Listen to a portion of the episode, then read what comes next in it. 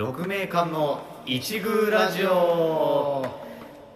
はい。始まりました。ました。えーこの放送は、えー第3回目です今回。はい。はい、順番で違っちゃった、えーはい。この放送は、えー社会人劇団である、えー劇団六名館の主催熊崎と木村の2人がお互いの好きな映画や演劇仕事のことなど日々の出来事をつれづれなるままに話す番組です。はい。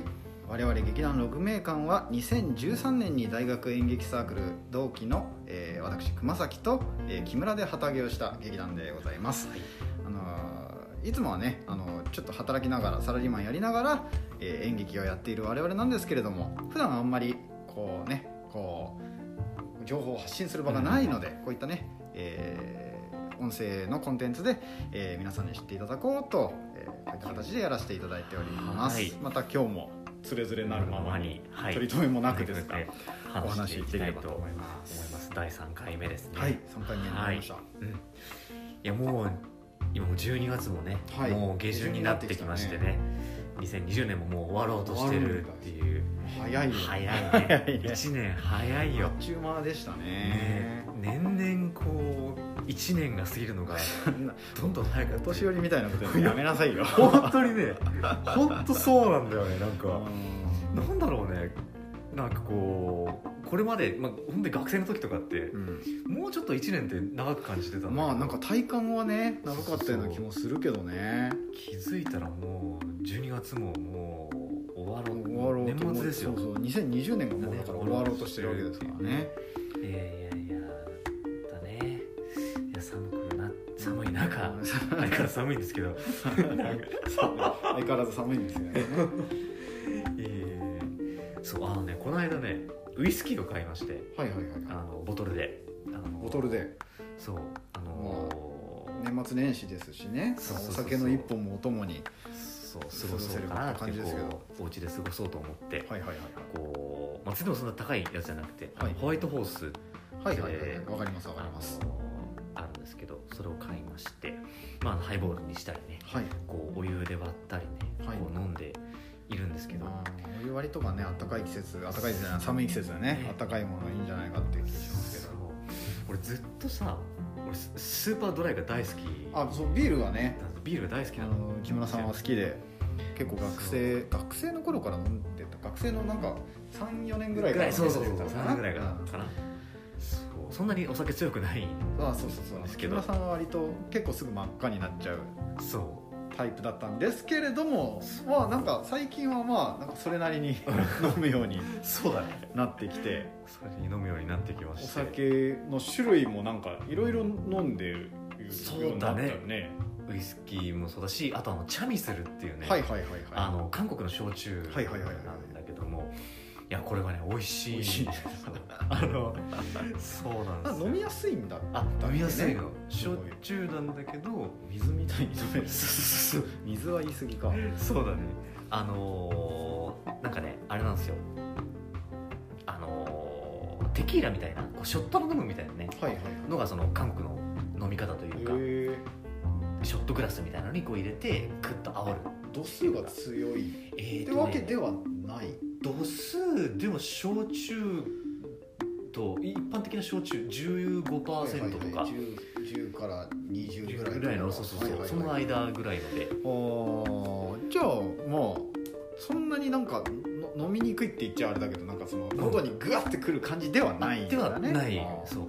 しかもなんかいろいろとフレーバーがあって。あそうなんだ。そう。あのーなんだっけかな。なんかあのーピーチ味とか、はい。ああそういう感じ、ね、マスカット味とかっていう。あじゃあ飲みやすそうですね。そうそう美味しいんですよ。これもねあのーなんでこれに手を出したかっていうとはい。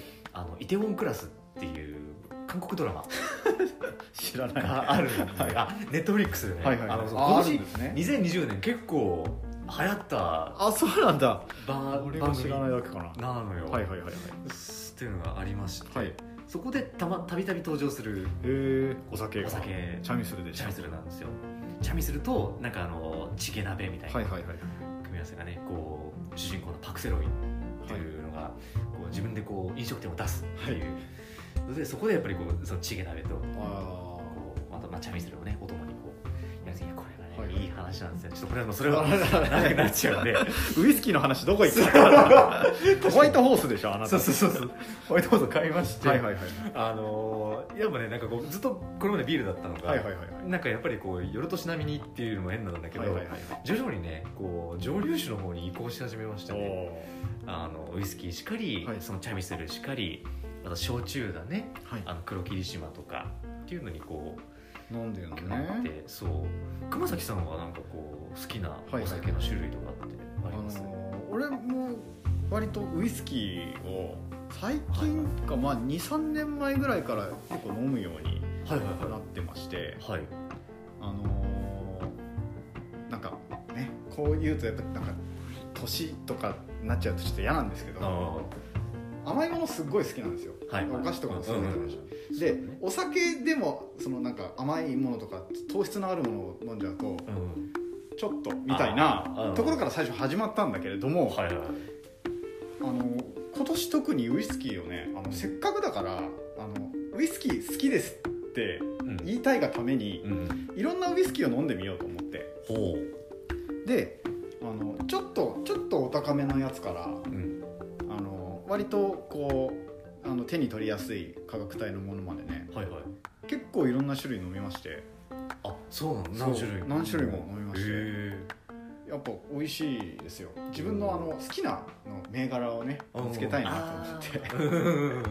見つけたいなと思ってうん。飲み始めたわけなんですよ。はい。で全然ウイスキー飲んでない頃からあのうん。1本だけこれは美味しいなって思うブランドがあって、うん。シーバスリーガルっはいはいはい。ていうのが、あのまあ割と有有名かななんかなんかうん。名前ぐらいは知ってる方もたくさんいらっしゃる。シーバスリーガルのうん。12年のものがはい。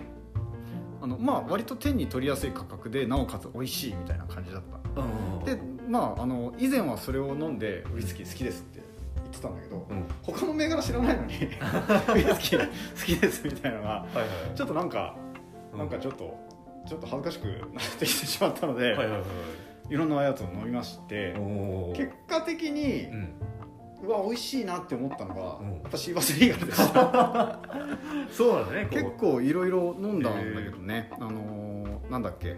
えーっとえーっとねちょっと待ってください、ね、いろいろなんかさあのスコッチあウイスそうそうキーとか。そうそうそうそうえあのっとねアメリカンメリカンウイスキーうんと,、えーっとスコッチウイスキーとアイリッシュ。あそうそうそうそのあたりかな、うん。であとなんかなんだっけあのシングルモモルトとかうん。ブレンデッドとかもあるんだけど、それもまあなんか、まあ、いくつか飲んでみましてへ結果的にはシーバスリーガルになってしまったんですけえどあそうなんだ。えっとね、うん。そうこれなんかうん。飲んできたお酒、えあの飲んできたお酒はうん。ら羅列してもなんか別にこれ聞いてて面白くないかもしれないけど なんかあのグレン・フィデックとかグレン・リベットとかっていうのがちょっとちょっといいいいタイプのちょっとだけ高いタイプのやつだったりボーモアって言ったりとか。ああ僕は聞いたことある。でアメリカンウイスキーだとジムビームとか、えー、とジャック・ダニエルとかっうんていうのはあるし、うん。あと,、えー、とシングルモルトじゃなくてブレンデッドウイスキーでバランタインとかっていうのが割と聞いたことある方ファインネストと,、えーと12年うんのボトルうん。飲んだりとかあとジョニー・ウォーカー。レッドラベルとブラックラベルとかまうん。あそのその辺りとかね。うん。あと,、えー、とカティサこれは、えー、とシングルモルトだと思うんだけどカティサークとかジェームソンっていうお酒とかへ飲んできたんですよ。なんか 酒飲みみたいになって めっちゃ飲んでる。違う違うよ。あのめっちゃ飲んでんじゃん。違う。こ今年1年かけてあ1年かけて、うん。あのちっちゃいボトルとかよ。あそんななんか大量に。すごい。めっちゃ飲んでるみたいになすごいこのさそれこそ1リットルとかさそれくらいのやつをこう全然なんかもうそんなに煽ってんのかな？集団じゃん。でではなくてはいはいなんかねあのいろいろ飲んでみたいからお店でもちょっとあのちょっとしたはいはい350みたいなちょっとちっちゃいボトルたいなね。をうん。あえて選んで買ってうんうんうん。なんなら一度に23ボトルぐらいはいはいはいはい。ちっちゃいやつを。うんうん。で一緒にこうあの交互に飲んでみたりとかっていうのをやりながらはいはいはい。過ごしてみてへえ結果的にうん。シーバスリーガガルに。やっぱりなりました。あそう結構やっぱ香りとかが全然違うんですよ、まあ、当たり前かもしれないけどうん飲み口全然違ってなんかロックの方が美味しいとかうんうん。あのハイボールの方が美味しいとかっていうなんか銘柄うん。あったりして、まあ、好みになっちゃうかもしれないんだうんうんけどね、であとなんか食事と合わせると飲みやすかったりとかするものもあればはい。あの何？ちょっとデザート系甘いものと一緒に食べたり飲んだりするうとん。あの割といい香りが味わえたりするものとかっていうのもありましたね。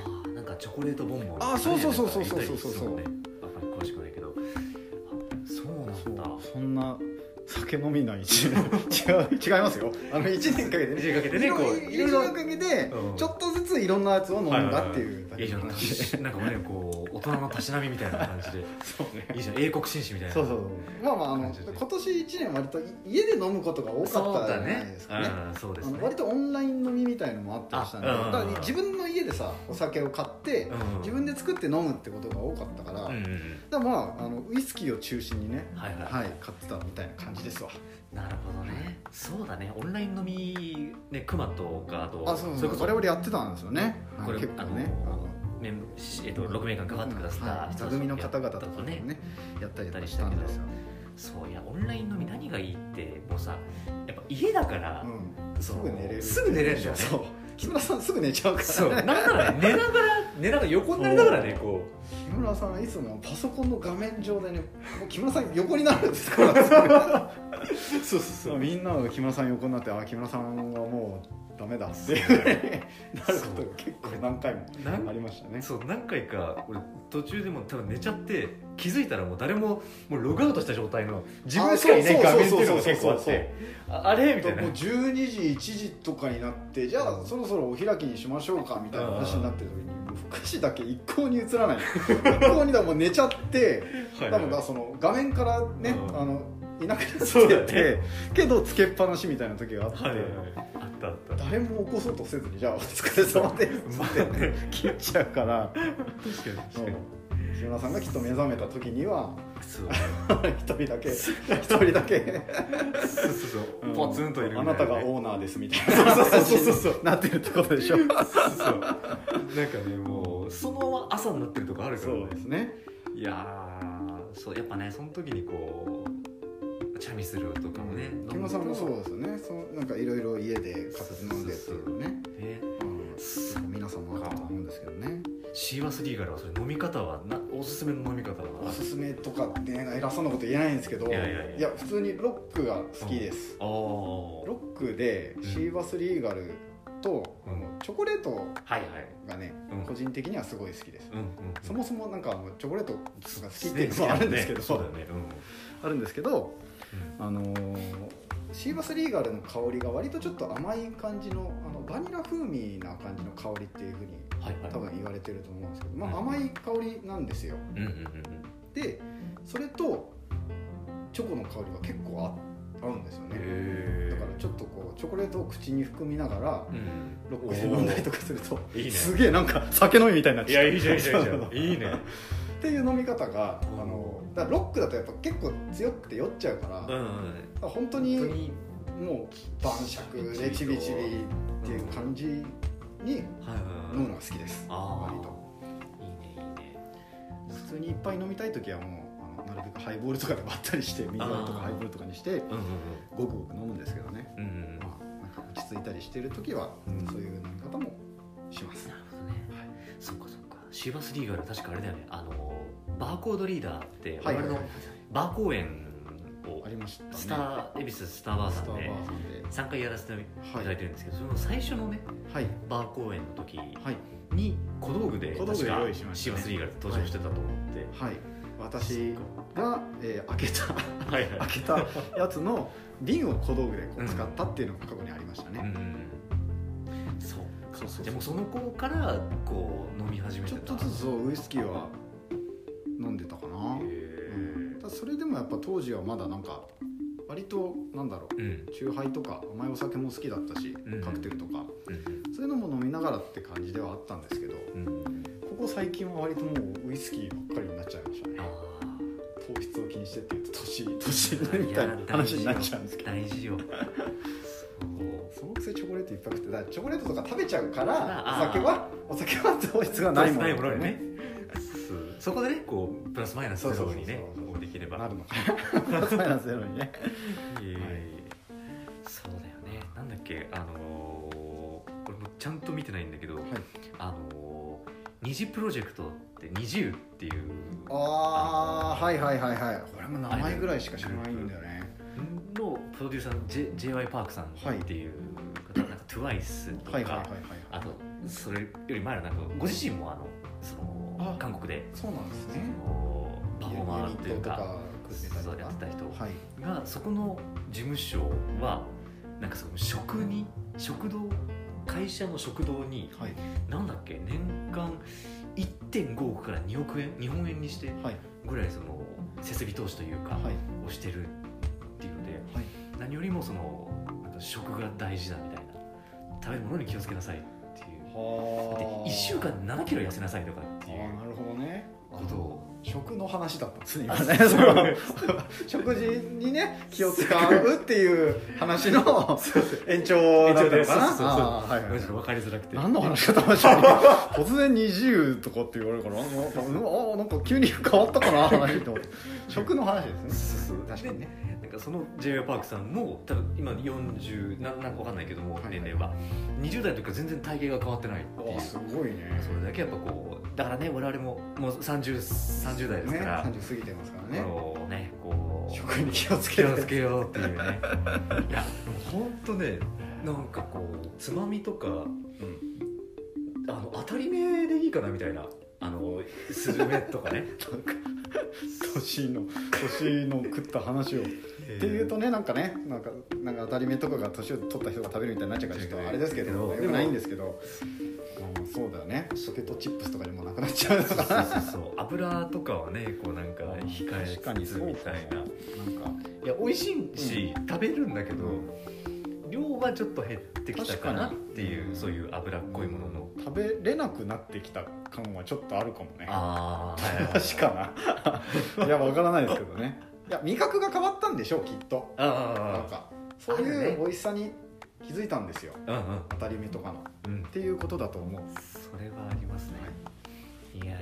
っていうあの30代2人が主催をしている劇団の組合館なわけなんですけれども。はい、じゃあちょっとこの辺りでね、あのはい。酒の話になりまし酒の話になっちゃう酒の話ばっかり。になっちゃうしね何の番組だこれはっていうね。取り留めない話をはい、する番組です。番組です番組です。はい、つれづれなるままに話しております。はい、ちょっとこの辺で今日もちょっとコーナーをね、はい。行きたい。と思い。ます。はい。じゃあタイトルコールは私がちょっとやってい。い。ですか？あお願い。しますはい。えっ、と一部ラジオのコーナーですね。えーまるまるを照らす。おパチパチパチパチ。これ何かと言いますと、はい。あのこのラジオのタイトル番組のタイトルにもなっている一遇というのがですね、はい。あの一遇を照らすという言葉があって。はい言葉がありまして。こうなんかその片隅を照らすっていうことでみんながそういう片隅を照らすことでこう社会全体が明るくなる、まあ、自分の立場で頑張ることでこう世の中全体が良くなるんじゃないかっていう、そういうなんかこう昔のねこう偉い人が言った言葉があるようでして、はい。まあ、それにちなんでこう〇〇を照らすということでこれはまだあんまりこれあくまで独断です。我々の独断です。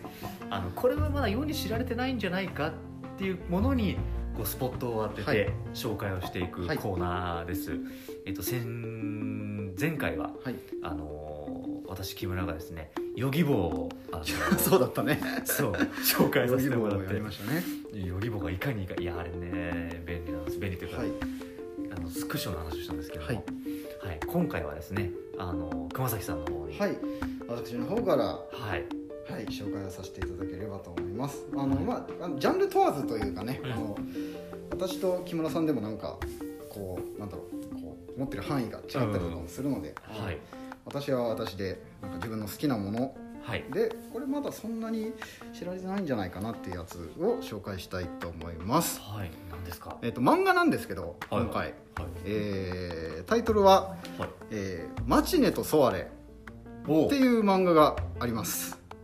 ちょっとねあの僕の初回なんでねうん。なんかせっかくだからちょっと演劇にちなんだようなものを紹介したいなと思いましてちょっとこれ選ばせていただきました。はい「マチネとソワレ」っっていうのがそもそもこれ演劇の言葉なんだよね、そうだね。あの昼会の公演と夜会の公演がそれぞれマチネソワレっていうんですけど、うん。ただそれをタイトルにしてる漫画がありまして演劇の漫画が。で知ってる方はもしかしたら知ってるかもしれないんですけれども、うはい。まあ、まだ多分アニメ化とかもされてないですから、うん。まあ、せっかくなんでちょっとこちらでね、はい、紹介させていただきたいと思います。どんな作品ですか？はい、これがですね、あのーある、まあ、あの兄弟がいるんですけれどもうん。その演劇がすごい芝居がめっちゃできる役者のうん。弟が主人公なんですよ。へえ弟が主人公で、うん。えーすごい演技できるんだけれども、うん。えー、と亡くなっている兄貴が奇才だったんですよ。あお兄さん亡くなった。お兄さん亡くなってるんです。う。んその亡くなった兄貴がうんもう奇才も奇才演劇をするために生まれてきたような申し子のような人間でうんどんなに頑張ってもうん。2号って呼ばれちゃうんですよ。兄がすごすぎたから。はいはいはい。弟は弟で実力あるんだけれどもうん。